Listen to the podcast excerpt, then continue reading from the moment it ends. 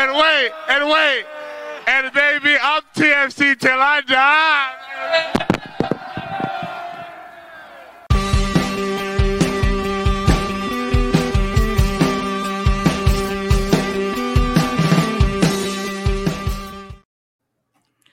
Hello and welcome to uh, another edition of the Toronto Till I Die podcast, the Toronto FC fan show. Now, normally we start off on a high note and a high beat.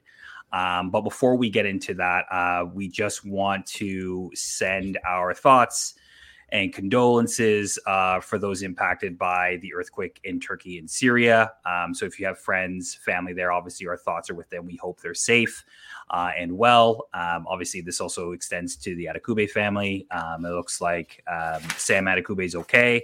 Um, but obviously, uh, there are some teammates and also uh, maybe some uh, coaches at Hatayspor that uh, might still be trapped in the rubble. So either way, um, we just want to make sure that uh, you know that we've got your backs, and uh, we hope that your family and friends are safe.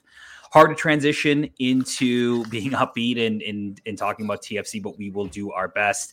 Um, this week, we actually have some games to preview and talk about, which is kind of cool. Um, double match week for TFC.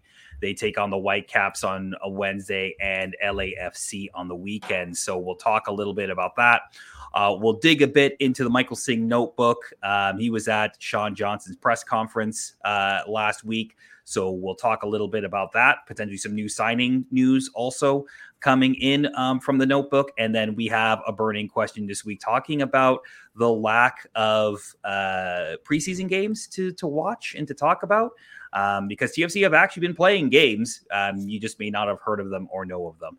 Uh, so we'll get all into that uh, today uh, with my co-host, as always, uh, Michael Singh Jeffrey P. Nesker. I'm Mike Newell. Thanks, guys. Uh, and what's what's up? How was your weeks? How was your weekends?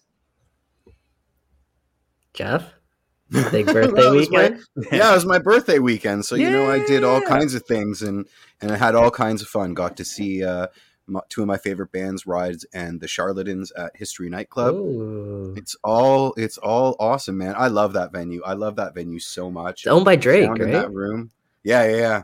It's a it's a bit east of the city. Uh, you know, it's in the it's in the beaches, but man, man, what a what a killer room. He's a long time no beaches resident, man. You got to get up to the beaches more often. Uh, the beaches is dope. As a long time former resident of the beaches, um, hidden gems out there all the time. Yeah, once yeah, they close that licks, though, I mean, mm, that was not the licks there. Licks was the spot back in the day, man. Yeah, it was. Licks was the spot. It was the spot. Is there any more kicking around right now? What's your? I don't uh, think so. Let's do a little shout out to some local restaurants. What's your favorite burger spot in Toronto or okay. GTA area?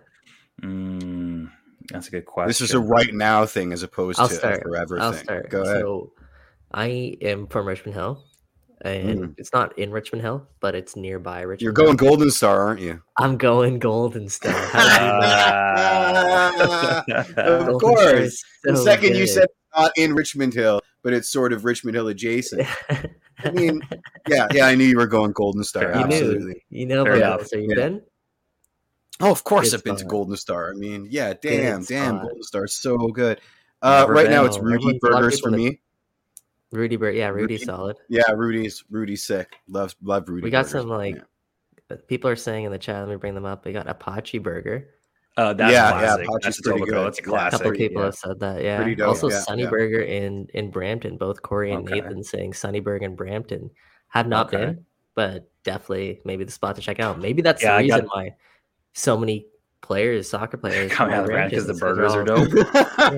yeah, some sprinkling something in those patties. Um, no, yeah, me, yeah, damn uh, right. Toronto for me, I'm a square boy. I'm a square boy guy. Mm, um, always love square East boy. Ender. Yeah, yeah, yeah. yeah. says Square Boy was always for me. In Hamilton now, uh, the Capital Bar actually does a burger night on Wednesday nights. So when I was playing on Wednesday nights over at um, soccer, uh, the Players Paradise, I come back after, and the pub would always have uh, the burger deal with fries for like and a pint for like 14 bucks and it was fantastic so i'm all Can't about miss. that shout out miss. capital bar right around the corner from my house. Great, uh, great little place to check out. Harvey's. Harvey's, Harvey's yeah. definitely as, as definitely like fast food as fast food burger goes. Uh, I don't hate it. I'm not gonna hate it. I got there's another one. No, Drew's no. saying A and W underrated uh, burger. Oh, yeah, Buddy Burgers. Buddy Burgers will do it in a pinch, man. There like was a, a while that a nice team burger. Oh yeah, team burger. Mm, mm, well, anyways, kind of. Yeah, anyways, matzo, yeah. I'll leave it at a matzo burger. How about that? Um, all right, guys. Um, we'll, we'll we'll we'll create a separate show where we te- critique our favorite burgers um, mm, for mm. you guys, and you guys Good jump segment. in. But uh, but for this week, we'll jump into TFC and the I mean, it's not the start of their preseason, but for a lot of people, it's going to feel like the start of their preseason because games are actually happening that they're going to know about. Now, whether mm-hmm. you can watch them or not, no idea uh, yet. Um, you know, Apple TV dropped, so who knows? But uh, as of right now, TFC have two games this week coming up at the Coachella Invitational Tournament in Indio, California. Uh, maybe they'll have a Burning Man tournament in the future. Who knows? Um, and they can, you know, that that's a whole different kind. Wasn't that the 9 a.m. games at the MLS's back tournament, Mike? yeah, Burning Man yeah, tournament. Yeah. yeah. yeah, I think they already exactly. had one. So exactly. Yeah. Never saw the art installations though. Um, but uh, we'll, we'll everybody will at least get a first look at the 2023 Reds. Um, so Wednesday, it is as we mentioned a uh, Canadian Championship V's Cup rematch against the Whitecaps. Um, before we get into the LAFC game, I, I sort of want to just start there and sort of this run up to this game. It's been a weird one, I feel like, because we haven't, we've got drips and drabs of news from this club, and we really don't know what exactly we're going to see. But, you know, what would you want to see or get out of that first game against Vancouver on Wednesday? Uh, Mike, I'll start with you. Uh, preseason, preseason, preseason. Um, it's a tough one to answer. Are you really like what are you going to be disappointed with? Like, obviously, you don't. No matter if it's preseason or not, you don't want to see your team go out and just get absolutely shelled, especially by the Vancouver Whitecaps. But I think you're just looking for guys like Lorenzo. Um, we'll see what the health and status is, is of Federico Bernardeschi. Um, and then obviously the midfield trio getting reps together. That's going to be really important. Um, uh, looking forward to seeing Victor Vázquez back in a Toronto FC shirt and seeing how exactly TFC does decide to line up uh, at the back there. Like, I'm more interested personally because I think we have a, a pretty good idea of what this team's starting 11 will be when everybody's fully fit and fully healthy. I want to see what the second half looks like. What where's uh, Jahkeele Marshall-Rutty going to play? Where's Kosi hmm. Thompson mm. going to slot in? Where's DeAndre Kerr going to slot in? Who's our backup left back? You know, stuff like that. I'm looking forward to seeing because, like I said, I think the the starting eleven set in stone. Um, preseason, it's, it's always early, right? So in terms of the quality of matches, I'm not expecting too much. Just I think the one thing you're praying for always during these times is just please no injuries. Yeah. Mm-hmm, mm-hmm. Yeah, yeah. Um, I, I, I'd like to see them in better form than uh, the Sounders in the Club World Cup, which was a yikes. So uh, I'm looking for that. Know, they didn't play but that I, badly. They, they, played all right. Yeah, I guess. I guess. I mean, certainly, I'd, I'd like to see better preseason form than them uh, in terms of attacking Noose. But uh, beyond that, you know, macro, I'd like to see it on Apple TV. You kind of chance danced around it, but you know, we're what a week into this uh, this brave new world of this OTT service, and I think this would be a great test run. And I'm I'm I've got my fingers and toes crossed that they're going to announce it. And uh, I just want to go into the chat for a second because uh, the chat's talking about what's happening with in terms of over the air broadcast. And yeah, you, I don't think TSN. To answer your question, Nathan, I don't think TSN is doing one MLS game a week. I don't know how the numbers work out, but it will certainly be less than what they were broadcasting previously. I think it's one and, Canadian game a week. Yeah, it's one Canadian game a okay. week. So yeah, and then they'll do Toronto, other games. Yeah, yeah, and then they'll okay. do other games during like other games in the league um, during that period. I don't know exactly how that's going to sort of wash out. Um, plus, a bunch of games on Apple TV are going to be free, so you don't. Yeah, yeah. There's that too. Forty percent. Yeah, so you don't necessarily have to have season pass, but obviously, if you want to guarantee to watch like every Toronto FC game, that's that's then, what I'm saying. Yeah, yeah.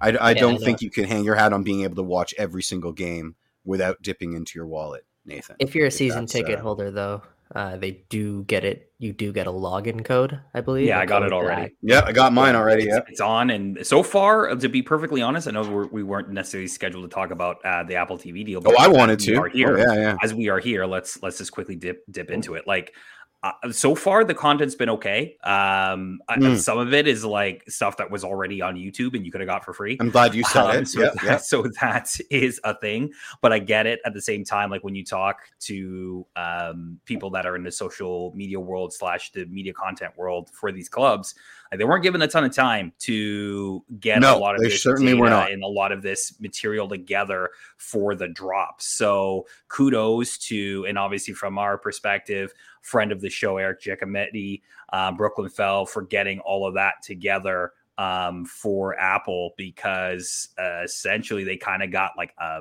don't know if they even got a month's notice before they're like, yeah, oh, you yeah. need to drop everything and put everything on this platform. So um, yeah. the drone tours are kind of cool. Um, hopefully they are. we'll do one at BMO Field pretty soon. Um, BMO's not on there yet, um, but nope. but uh, those are kind of fun. And then of course they've got like the classic stuff like the Canadian the the Eastern Conference semifinal from 2016. They got the retrospective on that. I'm in it. Yeah. yeah. Uh, Who's in it? Who's I, in it? This boy right here. Yeah. I'm in it, and I swear a lot in it. So you can hit, you drop a few bombs in there that uh, Clayton Hansler was so nice to bleep out. Um, but also like you can just look back at some of like the previous stuff that's out there, like um, if you haven't seen the movement, um, which is actually something that good Caitlin show, Carr, Caitlin Carr or Caitlin Carr, excuse me, um, mm-hmm. former MLS player, used to to run that show for a couple of seasons. They have a few episodes up, and that was a really, really like underrated, slept on sort of um, piece of uh, content that MLS uh, created. So some good stuff on there, but also some stuff you can kind of live without. Yeah, yeah. I mean, I've got a whole page notes because I, I suffered through all uh, all whatever thirty something club profiles, and uh, you know, Ooh, the first thing the first thing that struck me is is just the maddening inconsistency in terms of running time and subject matter. I mean, LAFC put a thirty minute doc in there, like a proper documentary, professionally produced, professionally mixed. FC Dallas, same thing, about twenty five minutes. But the general spread is about two to ten minutes. I mean, there's some teams in there that have essentially like a one minute, 14 second hype video. Uh, so yeah, you know that that was a surprise to me because you know as as you just said so eloquently, like we heard coming down the line, this laundry list of deliverables from MLS, and then to know that and then come in and see just a, such a wide spread between the content that was on offer, and to be honest, you know some of them had problematic sound mixes versus some that were more polished. So just a just this like really big dichotomy between running time, subject matter, uh, uh, you know, uh, the quality of the actual broadcast itself or content itself. Uh, broadcast is, is an old dog not learning new tricks was was a bit of a surprise, um, but certainly you know it's nice to have it all in one place. It's going to necessitate me buying a Roku that I don't need because I cannot Chromecast from the iOS app to my Chromecast. So I've got to adjust my entire hi-fi set. But uh, overall, pretty impressive. There's some good content in there. The the FC Dallas one, they basically took the mantle of like talking about soccer in America because of their associations with Lamar Hunt. So it's a it's a really good watch. And uh, the LAFC one, you know, is their entire collected history, which isn't that long, in in a 30 minute little you know made for television nugget. So it's it's quite good. Yeah, as Mike said, like the the amount of time that they had to kind of turn it around, I'm not surprised that there may be some inconsistencies. Uh, so mm. you know, shout out to everyone who was involved in, in getting all of those pieces of content up. I haven't dove in quite the same extent as, as you guys have, so looking forward to doing that. And uh, just we don't have to go too deep into this. Just quickly, maybe 30 seconds or left less for each of you. Apple TV deal, good or bad for Major League Soccer?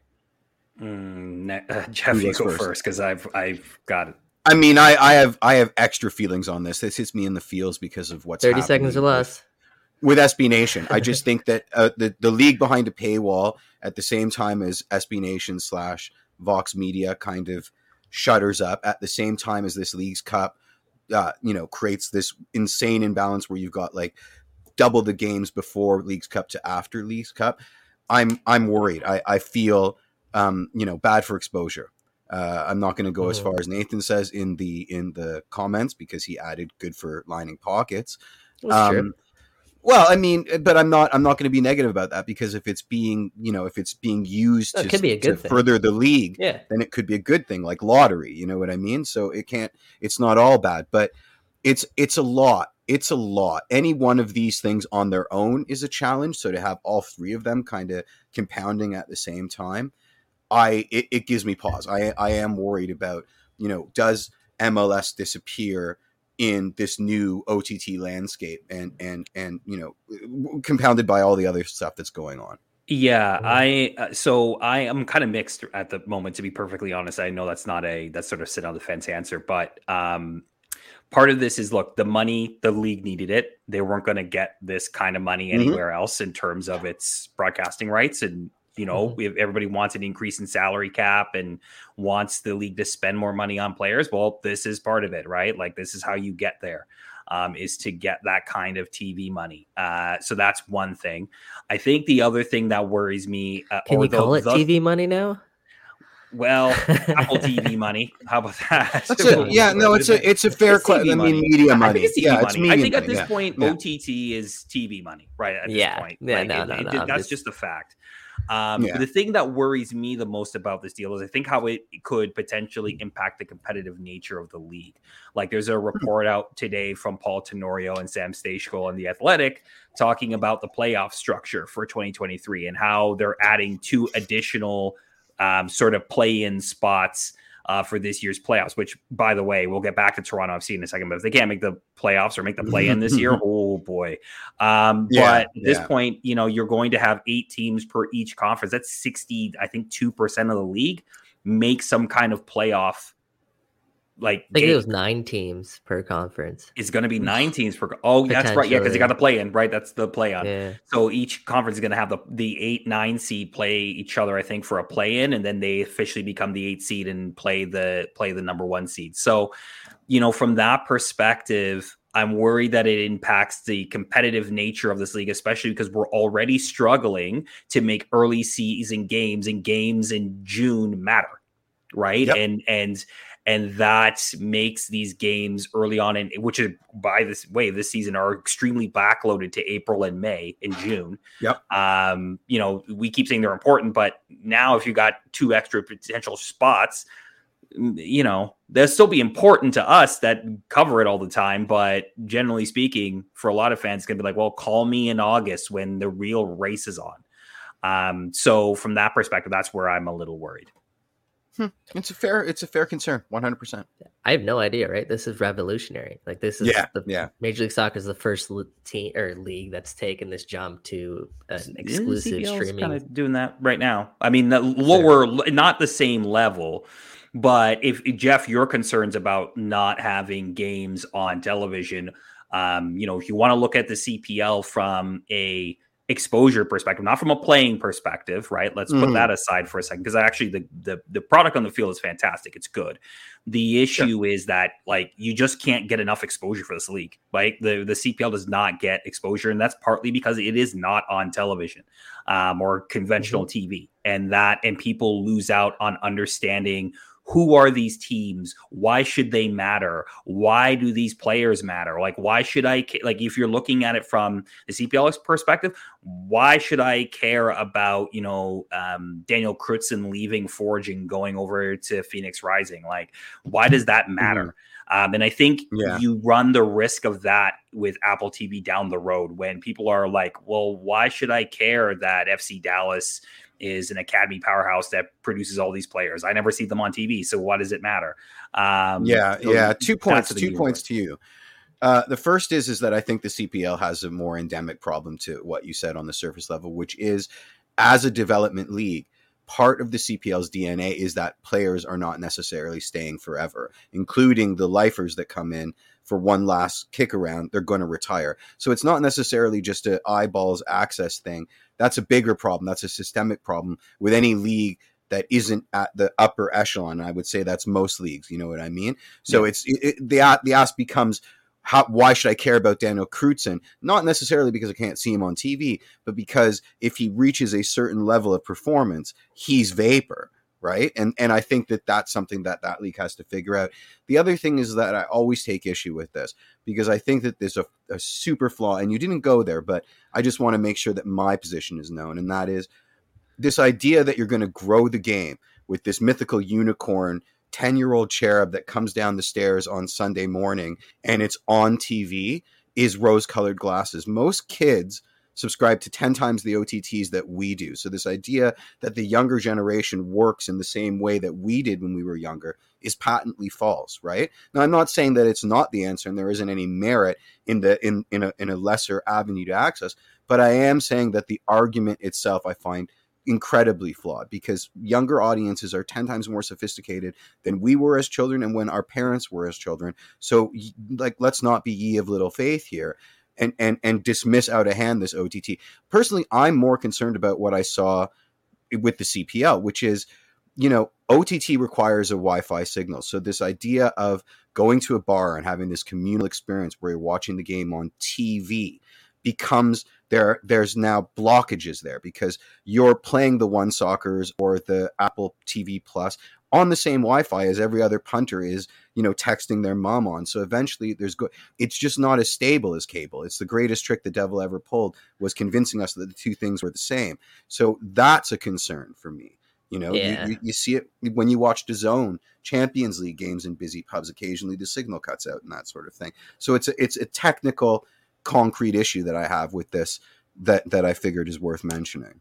Fair. No, it, it was. Yeah, and I, I think just to, just to wrap this conversation up, I, I think everybody the consensus is like we're not worried about the diehards or MLS isn't worried about the diehards. Like they know mm-hmm. you're subscribing, you're yeah. watching every game, you're gonna consume as much content as you can the question is how are you going to grow the league how is now the average joe going to tune into an mls game? Because a lot of times maybe people are scrolling through tsn their their television they tsn pops up major league soccer's on. Yeah. oh i didn't know that was on. Let me uh, mm-hmm. watch this game. That's not possible anymore unless you're scrolling through apple tv right? Or once a week obviously that the canadian game. So yeah, yeah we'll, we'll, we'll see i guess how mm-hmm. this plays out but i think i can hear both sides of the argument so far. Let's yeah, see. We're entering a new sure. era. It's exciting. Yeah, yeah. Let's let's yeah. table this for for a couple months down the road as we see how this mm-hmm. launches out and how the games go. Um, if you if you're a fan of Major League Baseball, uh, which I am, I checked out a couple of the Apple TV games last year. Yeah, so good. They were good. They, they were good. I, I mean, like it's different. Well. It's definitely different. Um, the way that they presented it, but I didn't necessarily mind it. Different doesn't always mean bad, guys. It just means different, mm-hmm. and you kind of have to embrace some of the new elements that they're bringing, which I think um, is going to be unique for MLS and, and just soccer broadcasting in, in general. Um, but we, we, digress. We'll get back to TFC. Um, oh, sorry, Jeff, go ahead. Go, it's it's interesting that you raise that because one of my favorite things about watching baseball, and baseball is one of the first services that had that like blackout – limited sort yep. of around the league subscription was watching the local broadcast you know like the color commentators were always so idiosyncratic you know they, they were sponsored up the wazoo by local businesses so it was like getting a slice of life you know? It, it wasn't it wasn't like being at the ballpark but it was like the second closest thing you know? And and certain baseball stadiums had different camera angles because they weren't this like homogenized kind of kind of thing. So to your point if baseball can survive at, at the Apple TV kind of, you know, Apple Store cookie cutter approach, then MLS doesn't have to be worried about anything because if baseball can survive having like that much of its personality, for lack of a better word, kind of ripped out, then then then soccer is is is well, going to be just. Jeff, it was actually it was actually the opposite with baseball and yeah. Apple TV. Mm. They got yeah. more access and they took you actually on the field closer to the players. You saw more of the personality with what oh, Apple oh, wow. they upped their production to a level I've never seen when watching. I watch a lot of baseball. I've never seen the way that Apple does it. And it got to the point actually hmm. where by the end of the season, Sportsnet started doing some of the stuff that Apple TV was doing. Oh, well, that's the greatest compliment ever. Yeah, yeah. Yeah, yeah. Like as soon like as the 4K cameras, end, yeah, you would have you'd go right up to the pitcher and just see his like instant reaction. So that's really exciting just to see what they could do with Major League Soccer because I think mm-hmm. the production level is going to go to a level maybe we haven't even seen before. so far in in our days here. That's tremendously exciting. And if we start to see the the kind of ideas, the fresh thinking that we're seeing in Apple TV cross the pond to the more mm-hmm. established, then we know that it's been a success. I, I, I am going to look out for that. I think that's really. They also have I'm, the uh the like goal rush kind of feature. Yeah, where yeah they'll they'll have a whip around show. Yeah, exactly. Yeah, I mean the yeah, yeah our, our season moments, tickets. Right? Yeah, exactly. Yeah, exactly. So yeah, for nerd and MLS nerds like me, when TFC aren't playing, um, then definitely that will be a uh, resource that I'll take advantage of. But um, I digress again. We'll get back to TFC. we will table this conversation because obviously, yes, this I, is a big. I kind of like choosing the game to watch and then cho- choosing the wrong one and looking on Twitter and everybody's like, "You watching the game that you didn't choose? It's amazing." And I'm like yeah, watching a nil nil Snorefest. Yeah, drives me nuts. um, okay, but mm. uh, yeah, I mean, look, I, Michael, to your point, um, just going back to talking about TFC and the start of their season, um, or start of the preseason, I should say. Yeah, I think there's going to be a lot of people looking at this game on Wednesday and just trying to figure out what exactly this team is going to be, right? Before we yeah. even dive into really formations or anything like that, like what is the personality of this team now um, under Bob Bradley. I think we got bits and snippets of that last season, um, but now we're getting the full sort of view now that he's got more of his sort of players and more of opportunity and time to sort of teach and deliver the things that he wants to do on the pitch. And that'll be interesting to see delivered at least you know, in the first 45, you know, it depends on how long they run out the starters. I suspect it'll be 45 and they'll do wholesale changes at halftime. But um, that that will be interesting to watch if we get a chance to watch it. Yeah. So fingers just crossed. To yeah. your question, like what what is what are we expecting out of a Bob Bradley team? I think it's a lot of it is what we saw last year. Uh, obviously, it didn't go to the same extent that we're going to see this year just because of the personnel. But a Bob Bradley team is a team that loves playing with possession. They love creating advantages on the field and they like taking uh, advantage of those advantages, for lack of better words. Um, so for for fans that missed that sort of action from Toronto FC the last couple seasons, obviously again we had a, a decent amount of it last year, but before with Chris Armas and, and lesser extent Javier Perez and the personnel, TFC gave up possession a lot more than probably we've been accustomed to because Greg Vanney, like Bob Bradley, love playing with the ball. So I think we're going to see a lot more of that, especially when you bring in quality center backs and quality defenders, and you have a healthy trio of midfielders and Insigne Bernardeschi, obviously. Then that part, you know, that part's exciting if you're a fan who likes ha- you're watching your team play with the ball. And then when they, they don't they don't have the ball, I expect them to counter press in an effective, efficient way. I guess is the best way to put it. There's certain areas on the pitch that I think Bob Bradley likes his team to, I want to say, trap other teams at. So we'll see just exactly how that works. Now, the, the tough part about that is that when you have guys like, and we saw this last year, Insigne and Jesus Jimenez, and if you, for whatever reason, you don't have Osorio, Mark Anthony Kaye, and Michael Bradley, TFC at times looked like the field was really big, if that makes sense. Yes. And they weren't covering a lot of the ground. They were burning out and running out of energy quite quickly. Hmm. Insigne isn't meant to press. And I saw a quote uh, this past week. It was about Lionel Messi. And it was PSG's coach that said Lionel Messi isn't expected to track back. He's hmm. he's beyond that. And I wonder if that should be the same sort of mentality when it comes to a guy like Lorenzo Insigne get sort of the Sebastian Giovinco treatment almost. Where okay, like there are times that he actually did put in a decent amount of work defensively yeah. last year, so That's I don't true. want to mm-hmm. discredit that.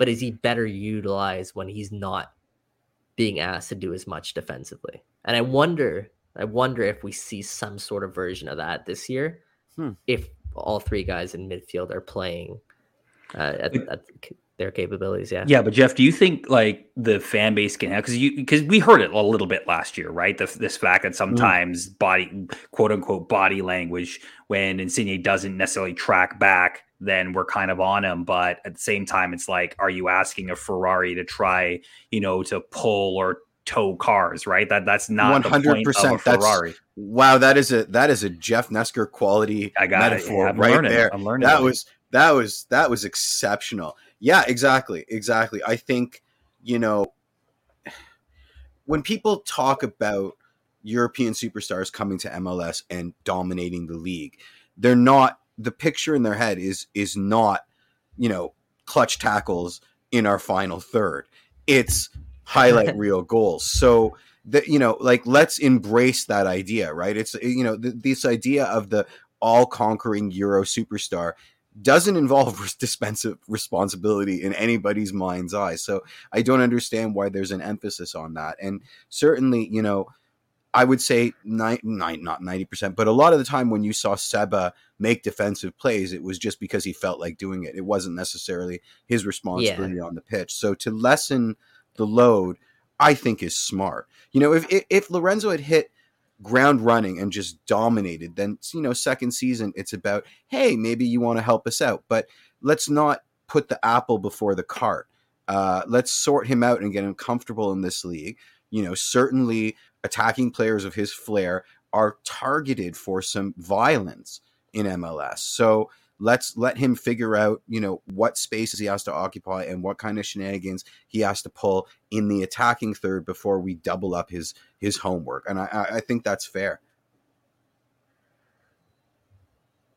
Yeah, I think that, that I think that's fair. I think like when you when you well, I mean, it's a good point, right? I mean, there's not much you can say there, right? Like, yeah. I, I think yeah. it, the, it it makes the point that um, you know whether it's Bernardeschi on one side or Insigne on the other, I think the idea is that you know you want to keep those players as high up the pitch as possible, right, for potential breaks or outlets and things like that, right, to be able to really jumpstart your attack. Uh, and, yeah. and, the idea that I like, it, look, if I see uh, Federico Bernardeschi, you know, playing as a left wing back trying to make tackles, something is horribly wrong right right? Like, and, and I wanted of, to ask you boys yeah. this question. Um, in your opinion, what is the difference between Bradley ball and Vanney ball? And if I could posit, is it that Vanney is much more tiki taka with intricate triangles and overloads that can even tactically take itself right into the attack and Bradley's much more direct like the idea is get it to those wingers and and bum rush the show kind of deal Mike I, would love to get your thought on it to me I think it comes down to the the pressing uh, part of the game, right? I think uh, from a from an offensive perspective, like you said, they like to, both teams like to keep the ball really really well. They want to be able to impose the way that they play on people. I think the counter pressing is a little bit more intense from a Bob Bradley team, whereas to me, it feels like a Greg Vanney team is okay. Not necessarily sitting back, but can absorb some pressure and then sort of win the ball back, um, and and then and sort of then build itself up again um, through kind of not necessarily set plays, but being able to make sure that your players are in the right spot to then be able to trigger certain actions on the pitch. Yeah, I that that's a good point. I think Bob Bradley's teams, the way that you know, press is a little bit of a buzzword, but you're right. The way that they you know defend without the ball is is different than Greg Vanney teams typically. They're actually fairly similar when when you take a hmm. step back and think about it. Um, I think Greg Vanney's preferred formation while he was here with Toronto was what the four two three one. That was probably yeah. his his go to. I think there were times we saw four three three, but then he also like never got the personnel. I think that he. Cam Winger, the elusive search. Yes, yes. And even when yeah. he did, even when he did, he it wasn't it didn't work out so he had to adjust um, he was fairly flexible doing that and he adjusted quite a bit during his time obviously when we think about those great 2017 teams that wasn't a 4-2-3-1 right that was the diamond yeah that was a 3-5-2 or a 4-4-2 yeah, exactly. diamond yeah yeah exactly yeah. so i think ph- philosophically speaking you're right jeff uh, bob mm. bradley's teams like to attack and, and are more direct when they get to the right positions um, both guys, I think, like to have a, a, striker that can make runs in behind. I think hmm. that's mm. their preferred way of managing it, and a striker that sets the tone. I think that's a that's a big difference between the two. Wow, is wow. That's, I think Bob yeah. Bradley's strikers, he likes his strikers to be work like have fantastic ten out of ten work rate, hmm. whereas. Hmm Greg Vanney, you can get away with it without it. Not that Bob can't, but we saw the way that Greg worked with a guy like, I don't know, Jozy Altidore, for example. Yeah, yeah. mm-hmm. and the way that him and Seb- Sebastian Giovinco moved up front. So yeah, it's it's it's similar, but there are like small differences that I've seen. Now again, we saw year one of Bob Bradley, right? We don't know when we saw different versions of Bob Bradley last year as well. We saw him have to adapt to sort of the pieces that yeah. he had.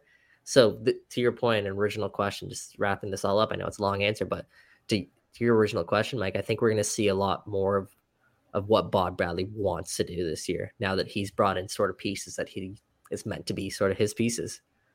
Yeah, and these are going to hmm. be two interesting matchups that they have this week because you have a Vancouver team that is mostly the same team from last year with a couple of upgrades. You know, they brought in a young Uruguayan center back. Yep. Um, yep. They brought in, I believe, another midfielder um, to take the heat off Ryan Gauld. Absolutely. Yeah. yeah so, so from that perspective, though, it's essentially the same team.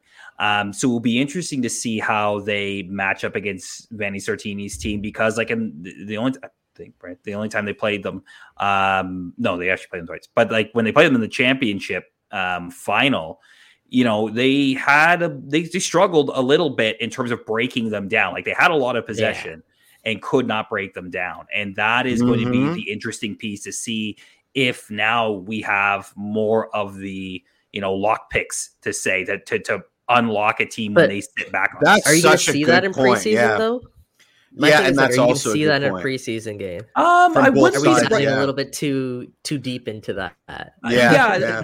yeah. I mean, I, maybe, but like at the same time, I, I, wouldn't be surprised if you're you're watching both teams sort of work on different facets of the game. Right? Some will sit back to work on their defensive shape because this is something they're really focusing on, and then you'll mm-hmm. have times in the game where yes, it might be a little bit more open because they want to see how they work in transition, and then other times like TFC are probably going to maybe sit back a little little bit and just work on their defensive shape and have an understanding of what they want to do on the pitch. So I think from from preseason games you see sort of different styles of games throughout the entire game. Um, in yeah. terms of just things that they're working on to overall get better as a unit. So again, that's going to be an interesting to watch on Saturday, and of course, or sorry, on Wednesday, and then on Saturday, you know, you take on LAFC, take on the champs, and who knows, Pierre Emerick Aubameyang might be an LAFC player by Saturday. Me. I was about to say Pierre Emerick Aubameyang's LAFC, but you absolutely scooped me, and I'm so mad. Um, yeah, but no, I you know I dig that. Like honestly, uh, you know, catch it on Apple TV, MLS Plus. But if if the Whitecaps come out in a low block to start this preseason game maybe that's a pretty good indication of, of how they're going to try and play this year. I, I, I dig that. I dig that analysis there, Mikey, uh, Mikey Newell, and and certainly I'd like to see Aubameyang uh, uh, play for for LAFC. That would be fun. Just like, not you know. Well, you know what's funny? You know what's funny is that you think about preseason last year. And now we're talking about okay, Toronto FC is going to go out there, going to try a bunch of different things and just see what's what's working, what they need to work on preseason last year. That's not that was not the tone of Toronto FC. Toronto FC was uh yeah, we're just gonna try and figure out yeah. who can play what position. Yeah, yeah, yeah. we could slot in as our starting left back, and who's mm-hmm. gonna start at right back for us. Yeah. So yeah, the, the the tone and stance have changed a lot, which I think is a positive. Yeah, I preferred the preseason where we destroyed Club Leon and then just went into the season like with this complete hey, that wasn't false preseason, sense of man. Come on, that was yeah, it, felt, kind of felt like preseason. But anyway, it was it was the it was the twilight on Chris Armas's uh, leads as Chris Armas's career with uh, with with TFC. Um, everybody's asking if the games are televised, guys, guys, ladies and gentlemen. We don't know. We hope so because it would be a great test run for for MLS on Apple TV Plus. But we do not have the answers for you. Um, yeah, no idea. When we find out, guaranteed we're going to tweet with lots of emojis. So just follow all our Twitter accounts and and hopefully MLS knows. I mean, but that being said, this is not an easy thing to do and and there is a cost outlay. Listen, when they, you know, if it had been played in say Providence Park, which it isn't, um, you're set to go there. You just need to bring the staff and the cameras in. But this is not a traditional venue, so there is a significant cost outlay involved in making it street legal for a televised broadcast, like we saw in the MLS's back tournament at that uh, Disney thing. So, you know, there's also maybe, broadcast who knows? and broadcast restrictions. And oh yeah, absolutely. But but to me, to me, the nuts and bolts of just setting it up, you know, yeah, just getting a, getting cherry pickers yeah, in there to get the right angles is is mm. is prohibitive enough. But I'd love to see it. I, I mean, that said, who wouldn't? Yeah, yeah, of course. But that's it. I mean, what? I think there are 12 teams in the league at this tournament right now. So it's not like it's some random tournament out in the middle of nowhere, right? Like this is yeah. a tournament where a quarter, more than a quarter of the league um, is currently stationed and playing games. This tournament's already started, actually. Um, oh, well, then maybe we're not seeing anything. And I don't yeah. think I don't think I've seen any Okay, um, scratch that, everybody. I hate to be the bearer so, of bad news, but it ain't happening. So, no, yeah, no yeah, idea. Yeah. No, absolutely no idea. Well, Maybe we'll go back to the uh, 2010, 2011 days where they just had a web camera auto tracking with no commentary as, as we mm-hmm. lose Demetrius Umafoy trying to go down the left wing or something like that. Bring I'll it. Take a radio, it, a radio announcing at this point. Um, let's let's table. Let's I guess let's bring up the the topic of conversation or burning question, Mike. I don't know if I'm jumping the gun here at all.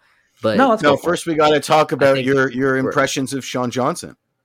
Okay, well, well okay. Let's, let's go into. Let's, yeah, yeah all right. On this topic. Let's yeah, let's go this. for it. We're already on the topic, and we'll come back to the note. Oh yeah, yeah, yeah. Of course. Damn, sorry, I ruined that segue so, for everybody. No, it's all right.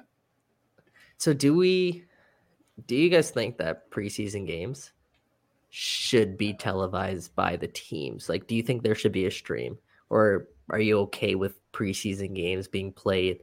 Quote unquote behind closed doors?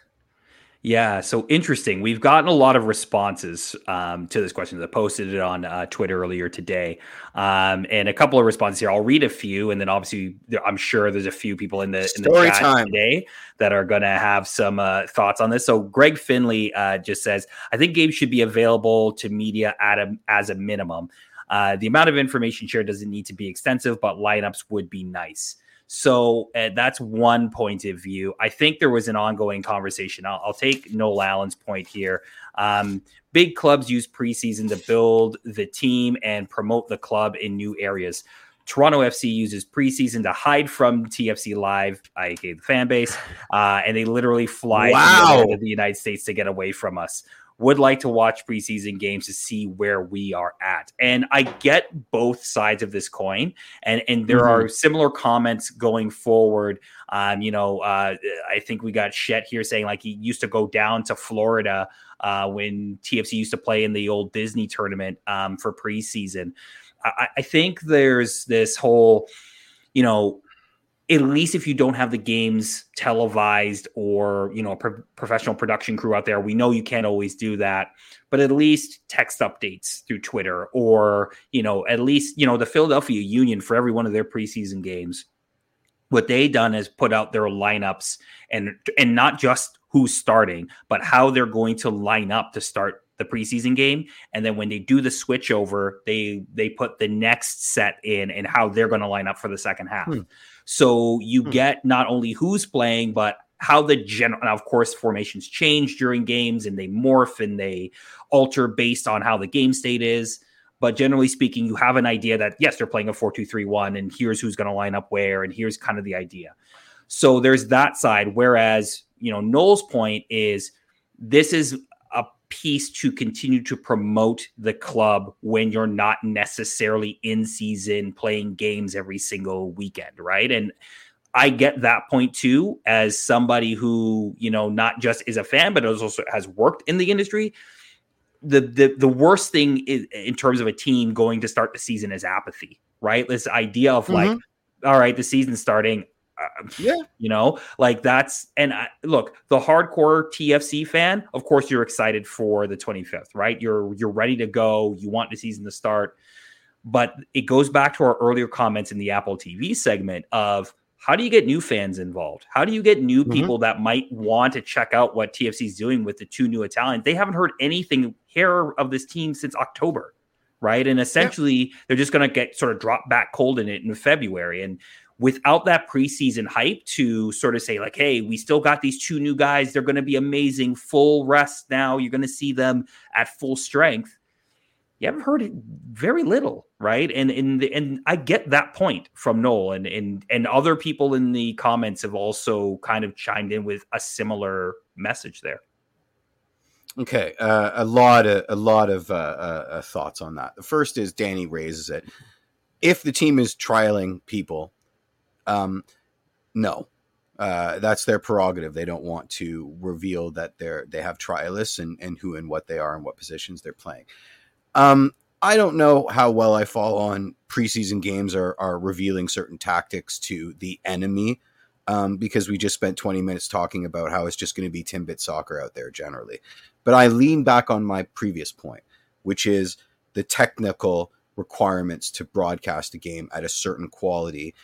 And then I will raise you with these are not going to be full stadiums and they are not going to be up to snuff with maybe the optics that MLS wants to present given the opportunity. But Jeff, you they've know, been playing, doing that for years, though, right? Like the the preseason. I, I don't. I don't disagree. do like yeah. no one would do that. I think people understand that that in Major League Soccer is going to be what preseason is, right? Like they. And then, you know, and then I. But I. I want that guy going to the boardroom telling Apple, "Hey, a month before you unload your wraparound show with the whiz bang." bedazzled everywhere. We're gonna just stream this this from like uh, the Paramount Fine Food Center adjacent in Boise, Idaho. I can understand Apple saying, "What now? How much? How many hundreds of millions of dollars did we just give you?" And you're going to cheapen. Do you know what I mean? There's a lot of cooks in the in the kennel to me, I will always lean on the fact. Listen, it's not just about setting up the the cherry pickers to get the right angle. It's the union structure. It's the it's access to good crews. It's whether you know you have to pay triple overtime these people and where it lands. The minutia of the actual nuts and bolts of the technical production may preclude it. I don't necessarily agree with the idea of we're spilling the beans and they're going to figure out our playbook because I do think that's a whole lot of b a BS. But I do think that people tend to gloss over one if the club is if there's a trialist is not happening. You know what i mean? If pierre emerick aubameyang is right now training with lafc they do not they're not going to be interested in a, in a preseason game. Generally speaking i mean i you know i remember the year that tfc was playing a preseason game against I believe it was the LA Galaxy, and the LA Galaxy have a contract now gone, but they had a contract with Spectrum Sports, just like the Dodgers do. And Spectrum was playing their preseason games. So I was going to every you know disreputable pirate stream ever trying to see if someone was was simulcasting this professionally produced spectrum stream right um, and it was it was completely blocked out but it was available to people in los angeles area that subscribe to that so there's so there's so many little details that people are ignoring when they just decide to be angry because they, they don't get to see Lorenzo Insigne a week before they get to see him, you know, officially. I, I, to me, it, there's a lot of things that people don't recognize. So, so in when I see these arguments, I, I tend to gloss over them because they, they seem awfully naive to me because they don't take into account the the real nuts and bolts. Yeah, yeah. Like I think let me preface this by saying if you can work it out logistically in terms of getting a good camera and having the crews, whatever you need to do, even if it's, I mean, last year was just what the the camera on the sidelines kind of thing. Yeah, it was just moving back and forth. Yeah. Yeah, exactly. Um, so even something like that, I, I say do it because essentially what Mike was saying, grow the game. Like for a league that puts so much of its detail behind closed curtains like one I, we've talked about this in the past but one of the biggest challenges i think in growing major league soccer is that everything's not out in the open and mm-hmm. fans mm-hmm. can't play armchair gm yeah. now i understand soccer that's a little bit different than perhaps other north Have american not played football manager it's exact to me it's exactly the same everybody plays football oh yeah Yeah, I'm sure they have all the details correct. Um, so yeah, you can't play armchair GM. So for a league that does that already, I think if there's a way to to broadcast games, just do it. Just mm-hmm. to to grow the game a, little bit more. But you're right, Jay. You raise a lot of good, valid points, and maybe well, I, I can into the yeah, thinking. yeah. I can counter um, it all by saying by tagging this the Coachella tournament and giving it that sort of umbrella term you create an expectation that it's going to have a certain standard of quality that would lend itself to broadcast. So they the league is double dipping. You know, if you call it preseason, call it preseason. If you call it a friendly, call it a friendly. But the second that you exactly. give it gloss and a sponsorship and and all of that razzmatazz, then it there it feels like there it's a missed opportunity to not televise it. So I well, yeah, I mean, look, this is this is a tournament you know run by AEG, which are the owners of the LA exactly. Galaxy, right? Like, exactly. so from that perspective, you think that there would be uh, some effort to get this on some type. Again, whether you go 100%. stream it or not, like maybe I'm not talking about. Yeah. Who knows? And maybe it will be like that's yeah. true. It could happen. We haven't heard. We, I, none of us have heard hair about it. Um, so if it does happen, it's going to be out of the blue in a last I don't say last minute decision, but it will be at least a last minute announcement um, for TFC mm-hmm. fans. But I can understand fans frustrate you. You want to see this team and you want to get, like you said, Mike, the, the part of the appeal of it is that you, yes, you can play that armchair GM. And of course, people yep. are going to have dumb takes and and hot takes and that but that's that's kind of the fun of it that's part of being a fan and I think that, you know, taking that away for a period of time, and Jeff, all your points are 100% valid, right? Like getting mm-hmm. camera crews to go to venues that cannot support it or have a hard time supporting it is a nightmare. I, I completely understand that. I just think that if there's an opportunity to do so, whether again you create an MLS's back tournament, which has been discussed by the league, um, mm-hmm. or you decide, hey, you know what, we're going to have aside from the teams that might be getting ready for Champions League or something like that, and they want to go to Spain and train or whatever. You know, a certain amount of teams every year are going to go to these two locations. One is in yep. Arizona, one's in Florida. It's going to be at Walt Disney and somewhere in Arizona where there can be TV access, and they do it that way, just like Major League Baseball does spring training. Mm-hmm. Then mm-hmm. you know yeah, again, like I just I, I can understand again, and it's not just TFC. I just want to say that it's not yeah, right. I, have no, I've talked to, to fans outside of the league, or sorry, outside of TFC, who are running into the same issue, right? Like uh, apparently LAFC fans are running into the same it's a, issue. It's universal. I see it's it universal all the time like, in every exactly. club. So it's from not... that perspective, it's not just a TFC thing. It, it you know, mm-hmm. it is a mm-hmm. league thing um, that they have to work on. Um, I wonder if anybody in the does anybody in the chat have any comments about this? Because I would love to hear like some if anybody's got any takes. Oh, there's this. there's a lot. There's a lot, and and and you know, I I I actually fall on your side because at the end of the day, when you give it the tag, the Coachella tournament, when you give it the razzle dazzle, when you give it the branding and and and the media package and all of that stuff, then you create the expectation that this is something you want to see. Yeah. You are eliminating that barrier of, but it's just a preseason game, right? You're now giving it the glitter, and there, I think it's fair for fans to go, well, why am I unable to see this sort of thing?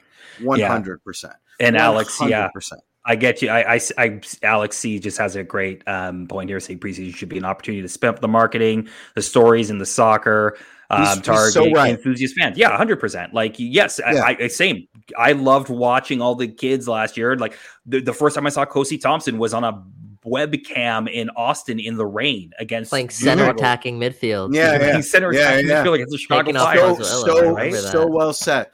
Yeah, so well said. Absolutely, absolutely. But then there's also this side of things, right? Where Danny mm. says Seba in preseason camp last year was a circus. They learned from that. If they have professionals in camp they're looking at, best to keep it under wraps. Well, like that's funny because like I remember last year, not only did they announce the training camp roster for the second camp, mm-hmm. they announced the training camp roster for the first camp. And I wonder yeah, yeah, yeah. why stop doing that. And maybe that's part of the reason because there was a little bit of a circus last year, but it was good. was it that? But yeah, that was I mean, good. was it really? All press is good press. Yeah, yeah I mean, people are talking about you. Yeah, hyped. everybody's talking about Seba. Like, yeah, I, yeah, yeah. I think it's. I thought it was a good thing. Yeah, um, I, I wonder listen, why you, you, philosophy. This raises an unbelievably interesting point because you know I I went through 20, 30 something hype videos to documentaries that belong on on Discovery History, right? And none of those broached the issue of that behind the scenes kind of training camaraderie beyond MTV style edits, right? You know what I mean? So so is that an edict that went down straight from MLS HQ? Because yeah, I'd yeah. much rather watch that than than 14 infographics about why the rondelle on the Philadelphia Union logo represents unity, which is all du- advertising double talk, right? Like that's captivating stuff and and and now that point, Apple TV, yeah yeah, there, there's a, such a delicate balance nowadays between media and PR. I find that a mm. lot of mm. the content that comes out, a lot of it's controlled by the clubs yep. that are pushing yep. a certain narrative. And if you're not talking about the narrative in the way that they want you to talk about the narrative, then maybe you don't get the same amount of access as, you know, mm-hmm.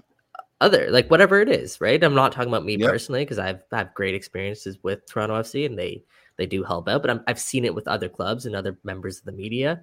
Um, so it's just it's interesting and like talking like remember those lists that came out it came it was about i don't know maybe 30 names on the list you had the opportunity to learn about players like learn about yeah, guys you've yeah. never known about like tfc2 players were on that list we're like oh maybe he'll be a you know a future guy maybe let's just mark him and know that he's yeah. actually in consideration to be part of the first team but that brings up a, a new caveat which i think we're overlooking is we don't have to go too deep into this but they've revamped the homegrown rules where mm-hmm. you no longer have sole um what's the word I'm looking for? Purview ownership. You don't. Yeah. Yeah. Yeah. In a way, over you don't have dibs. I guess the best way to call it. You don't have dibs now over mm-hmm. your homegrown players, right? Though they've now expanded that region in which other clubs can go dip into your homegrown market. So I wonder if now the fact that you're not publishing your roster, maybe that's part of it. Maybe you don't want to give the Colorado Rapids, for example, who's so good at scouting academies and scouting yeah, first team players very Maybe fair.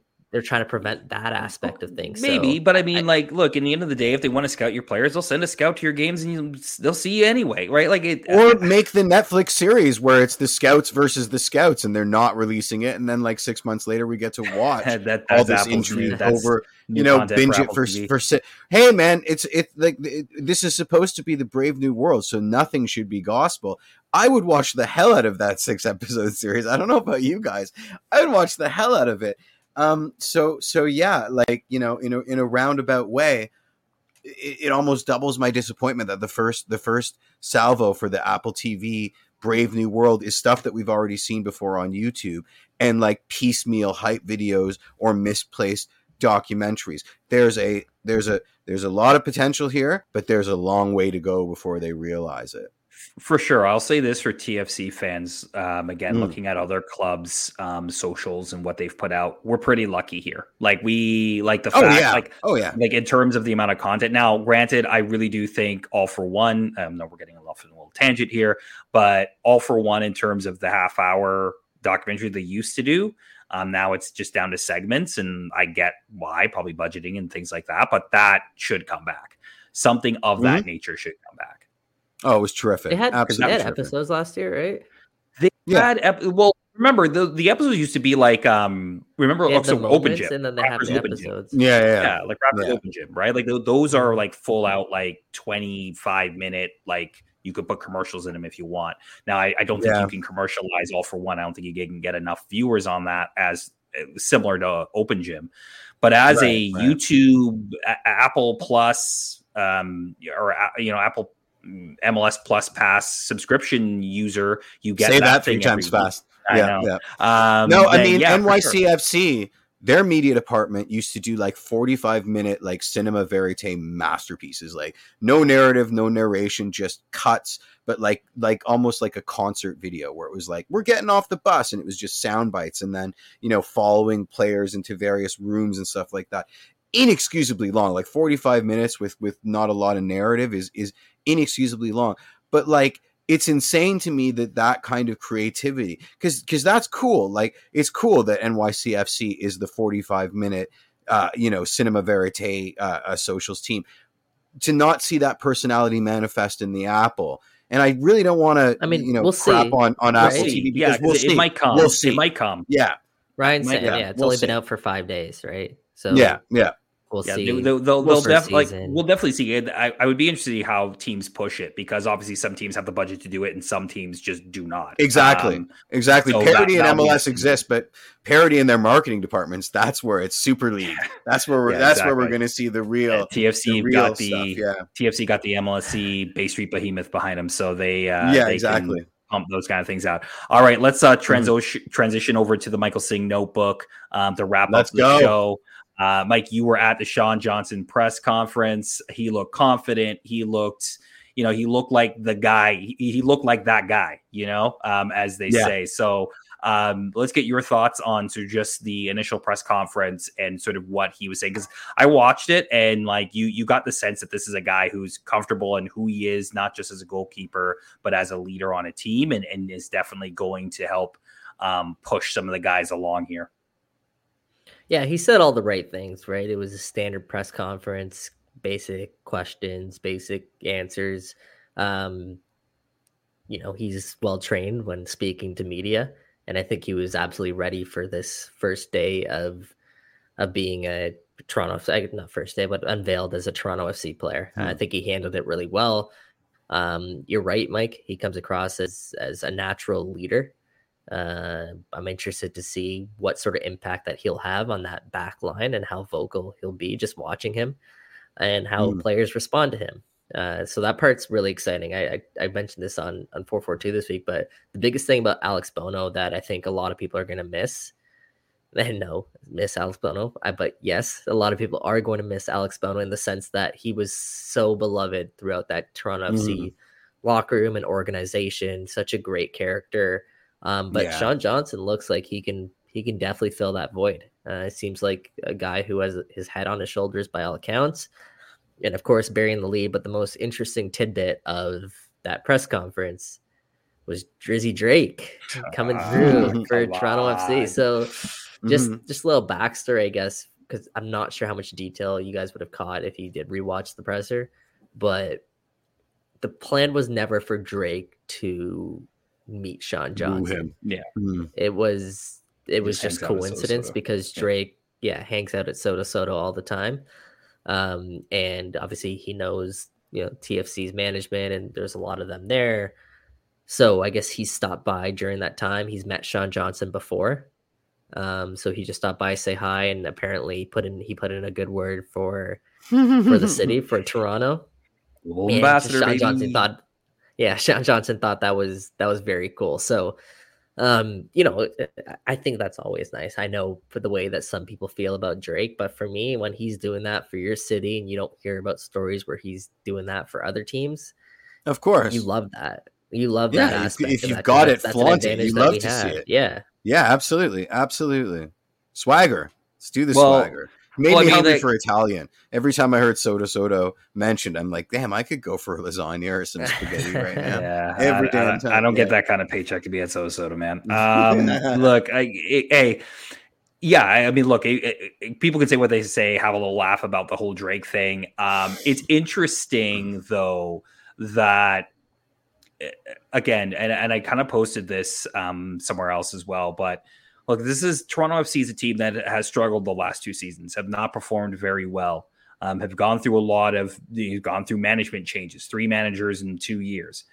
Um, and the fact that you could arguably get two of maybe the top, what do you want to say, five? five yeah, yeah, free agents yeah. in the league. It's pretty um, impressive, yeah. And, and arguably maybe and other than Aaron Long. Yeah, and resign yeah. Oso, right? Like, and and you're talking about like other than maybe Aaron Long, um, is probably like the big, the two biggest free agents that were. And they tried for Aaron Long, and they too. tried for Aaron Long, mm-hmm. yes, right. So like from that perspective, you you nab those guys, plus you get Oso back, right? Like that's that talks to or speaks to the fact that this club still has the cachet. Put Drake yep. aside, the the cachet to sign players and get them to come here and believe in what we're trying to do here.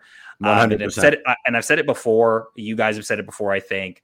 But sometimes, although the losing sucks and you don't want to finish second bottom, um, you know, you rather go out spending and swinging than you know spend nothing and still be at the bottom, right? Like from yep. that perspective. And and that 100%. to me is is the mark of what TFC Whoa. is and should continue to be. Um, although I still want them to use a young DP and use the U22 initiative spots. I, I think that's the most efficient um, way to use um, your cap, but whatever. But yeah, just building off that, one of the things that Sean Johnson said, he was asked about, you know, specifically Lorenzo Insigne and Bernardeschi and what he was hearing while he was at NYCFC, and he essentially just said he's much happier to be on this side of the battle because he was he was he said it scared them. I think was his exact words. It was scary uh, being on NYCFC's side. So yes, you know TFC still has that allure, but it's because of some of the ambitious signings that they make. Right, having mm-hmm. Insigne and Bernardeschi on your roster automatically makes your team that much more attractive. And we were all wondering what sort of effect it would have in terms of going out and be able being able to get free agents. Yep. Maybe this is part of it. Um, notable, the free agents that they've signed at least in MLS, pretty old, right? Yeah, pretty old. We touched on that a little bit last week, Mike, but yeah, it's yeah. worth worth pointing out. And I 32 wonder, and 33, yeah. Mm-hmm. And I wonder, mm-hmm. do you guys have any reservation about the length or the the fact that you're paying Sean Johnson allocation money, TAM. Like, that's nope. not it's not actually not that common in Major League Soccer. I believe I looked it up. He's probably going to be like the in top three in terms of paid goalies in the league. Well, because he's a top deal. three goalie in the league, right? Like that's yeah, that's the yeah. reason you're getting paid that much because you are that guy. So yeah, from yeah. that perspective, no, I'm not really concerned. Plus, 33 for a goalkeeper is not really that old. Um, yeah, or yeah, right. From that perspective, Matt Hedges, I think we we talked about this a couple weeks ago, Mike. But yeah, that gives me a pause. I'm not at, I, again, I'm not at, I'm not shook by it. Um, and, and look, in contracts, so I'm sure there's ways to finesse if you need to move on from a deal, there's ways to do that. Mm-hmm. Um, but I'm not as concerned about somebody like Matt Hedges as much. Um, of course, it's something to keep an eye on because uh, I, I, again, I the roster has gotten much older in this sort of re second third part of the remake over uh, of TFC, which isn't a bad thing which not necessarily mm-hmm. is a bad thing, but I, I do think that start going forward now, we you know, and if you add Diomande, who I think is thirty three as well or thirty two, mm-hmm. you know, I, I you know you are adding some years to that, and I think you now is starting to think about okay, we've got this veteran core that is going to probably be part of the 11 and sort of the first guys off the bench how do we now supplement that with younger players that can, can come in and make impacts in certain moments uh, of games uh, for the club? And I think that's the next sort of phase of things mm-hmm. that TFC need to focus on. That's so funny that you said that because that's the complete opposite narrative of where this team was at. I know, but that's ago. where I think they should mm-hmm. go. Yeah, yeah, yeah. You're not wrong. Like now we can you know, t- is TFC an older roster? Are they do they have a good balance? Are they a young like what is TFC? I think they have a good balance. You know, when I when you think I'd about agree. the amount of youngsters they have on the roster and think about guys like Raoul Petretta and you know Sigurd Rosted, who is 28 years old, uh, which I mean we can touch on him quickly. Um, Go for it. Just from what, yeah, from what I heard, everything is finalized with Sigurd Rosted. I know last last week his team announced he was departing. Well, that was um, because of the mm-hmm. transfer window, right? They had to announce it because the transfer window for them was closing. Well, I mean, do they have to announce it? Like, I think I, I guess, but I mean, they're gonna. They had a game on the weekend, right? So they're gonna have to be like, well, why is he not here? You know, like, well, yeah, yeah, transferring yeah. him away, gotcha. right? Like, yeah. um, so yeah, so I maybe maybe tomorrow, maybe Wednesday, you'll you'll hear an announcement for Sigurd Rosted. Uh, we're actually going to be speaking to Bob Bradley tomorrow morning.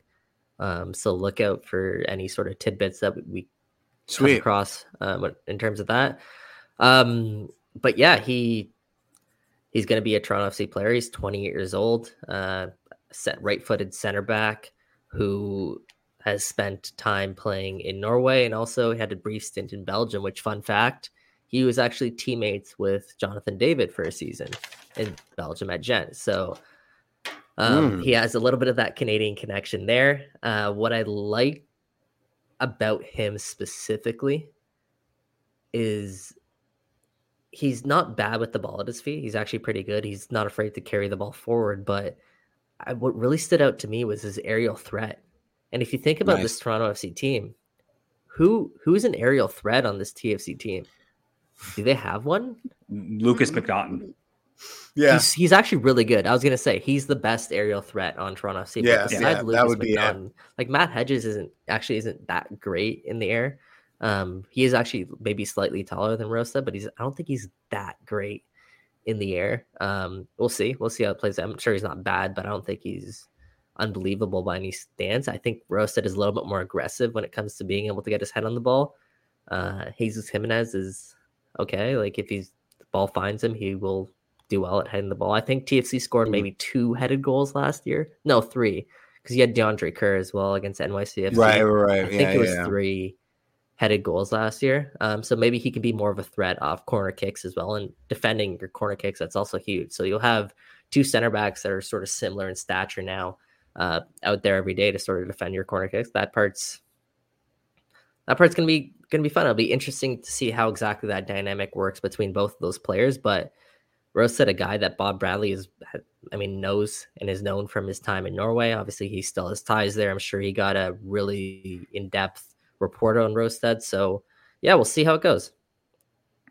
Perfect. And yeah. uh, you know, the, the club is still hinting at other signings beyond Rosted. I think, you know, the, the club didn't quite necessarily confirm it, but sort of tongue in cheek and a little wink at us that they that that he, another center back was going to be coming.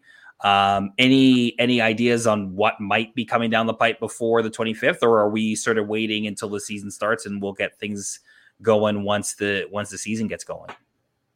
Like what else in terms of what in addition to to Rosted? Yeah, if there's any other rumors out there. Um, I mean, I've I've been saying it all along. I'm not convinced that this team is going to go into the season with all of its strikers. Uh, we'll see exactly how that plays out. I mean, I reported months ago, it feels like, but the team was shopping Jaden Nelson, right, and taking offers on Jaden Nelson, and we're looking to mm. potentially sell him this this transfer window. Um, I don't think that's dead yet, so let's see exactly how that plays out. I know. January yeah, there was a report today that um, that Rosenborg Rosenborg was was interested in him. Um, I don't know how true that well, is. There you go. Um, yeah, yeah, might, yeah, I saw that. I'm not surprised. I'm not surprised yeah. at all. Um, yeah, we'll see exactly how that plays out in terms of Jaden. I think they're always good for another trader, but I think that's those are the two areas that I'm watching specifically, um, without going into too too much detail. Fair enough. Sweet. Fair enough. So it sounds like uh, we're getting a new center back that'll be announced in the next couple of days. TFC got games on the go this week. Um, we're a couple of weeks from the start of the season. It is insane that the 25th is really yeah. close and uh, the season gets going pretty soon. Uh, we'll wrap it up there. Thank you for listening to another episode of Toronto Till I Die. We will be back next Monday. Big favor to ask no matter if you're watching us live or listening on the podcast, uh, give us a like, five star review on if you're listening on wherever you're getting your podcasts. Give us a thumbs up on the old uh, YouTube. Um, that really does help new uh, fans find the show. Um, and for Jeffrey P. Nesker, for Michael Singh, I'm Mike Newell. Have a good night. We'll see you next week. And wait, and wait, and baby, I'm TFC till I die.